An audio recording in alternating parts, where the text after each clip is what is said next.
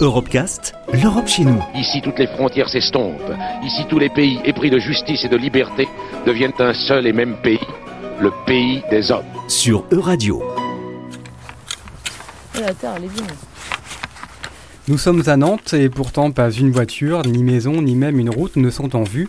Cernée d'arbres centenaires, Lila Chalcerie sème des fèves et des petits pois. Elle anime les jardins vivriers de Boisbonne, un bel espace naturel pour porter la transition écologique et sociétale au cœur du campus de la Chantrerie. On a euh, l'objectif de créer du lien avec tous ces acteurs et donc de faire venir les étudiants, par exemple, pour participer à des chantiers, pour les sensibiliser euh, à l'environnement, voilà, aux espèces, à découvrir la nature, euh, juste à côté de leur euh, activité étudiante. quoi. On ne peut pas imaginer une ville sans, zone un peu de respiration et des zones un peu apaisées. Euh, Au-delà de ça, on est aussi dans le principe de la trame verte, de créer un, un maillage vraiment fonctionnel au niveau écologique au sein de la ville et aussi à l'extérieur de la ville. Enfin, tout ça, ça s'interconnecte. Et donc, la ville durable, pour moi, c'est bon, faut qu'elle soit vivable, qu'elle soit supportable et qu'elle puisse euh, accueillir euh, la nature en son cœur, euh, parce que c'est quand même la nature qui nous fait vivre et qui nous nourrit, donc euh, on peut pas s'en affranchir comme ça. Et en connexion avec les, zones plus rurales. Donc, tout ça, ça, c'est vraiment une idée d'un réseau. Enfin, d'un tout ça, ça s'interconnecte comme dans un écosystème au sens naturel du terme. Nous, on en fait partie. Donc on peut pas se dire voilà notre, notre espace d'habitation il est coupé du reste. Non, il, est intégré dans l'écosystème.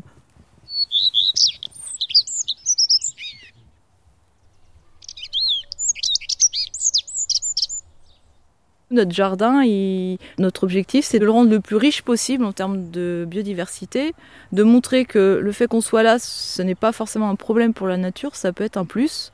Euh, L'activité humaine par le passé, elle a pu enrichir les milieux parce que voilà, on crée des espaces ouverts, on va installer un plan d'eau, euh, on va planter des, variétés qui vont attirer euh, les oiseaux, etc. Donc ça, les animaux, ils, le repèrent bien, ils voient bien les endroits qui sont intéressants pour eux pour se nourrir. Nous, nous, on peut être des, des alliés des, animaux. C'est pas forcément l'humain n'est pas forcément toujours un problème, quoi. On fait de la formation euh, en jardinage naturel et justement pour euh, favoriser la nature dans son jardin et euh, participer à, à la trame verte. Vous disiez que depuis que vous avez mis la mare, il y a des grenouilles qui sont Oui. arrivées. Ah oui, la mare, ça a été spectaculaire. Je pense que toute personne qui peut créer une mare, même si elle est toute petite, il faut le faire parce que c'est vraiment super gratifiant. On met de l'eau et il y a la vie qui vient. Enfin, c'est c'est extraordinaire, quoi. Et même dans un endroit qui paraît vraiment euh, loin du- d'un milieu naturel, on a des résultats intéressants. Dès, dès qu'il y a l'eau, bah, l'eau c'est la vie. hein. Tout de suite, on a eu des, des tas de petits insectes et puis tous les oiseaux le matin qui viennent euh, prendre leur bain ou boire. Enfin, c'est chouette, quoi, de voir ça. Là, on se croit vraiment en pleine nature. Ah bah c'est oui, c'est vraiment le but, euh, c'est de reconnecter euh, quiconque à la nature.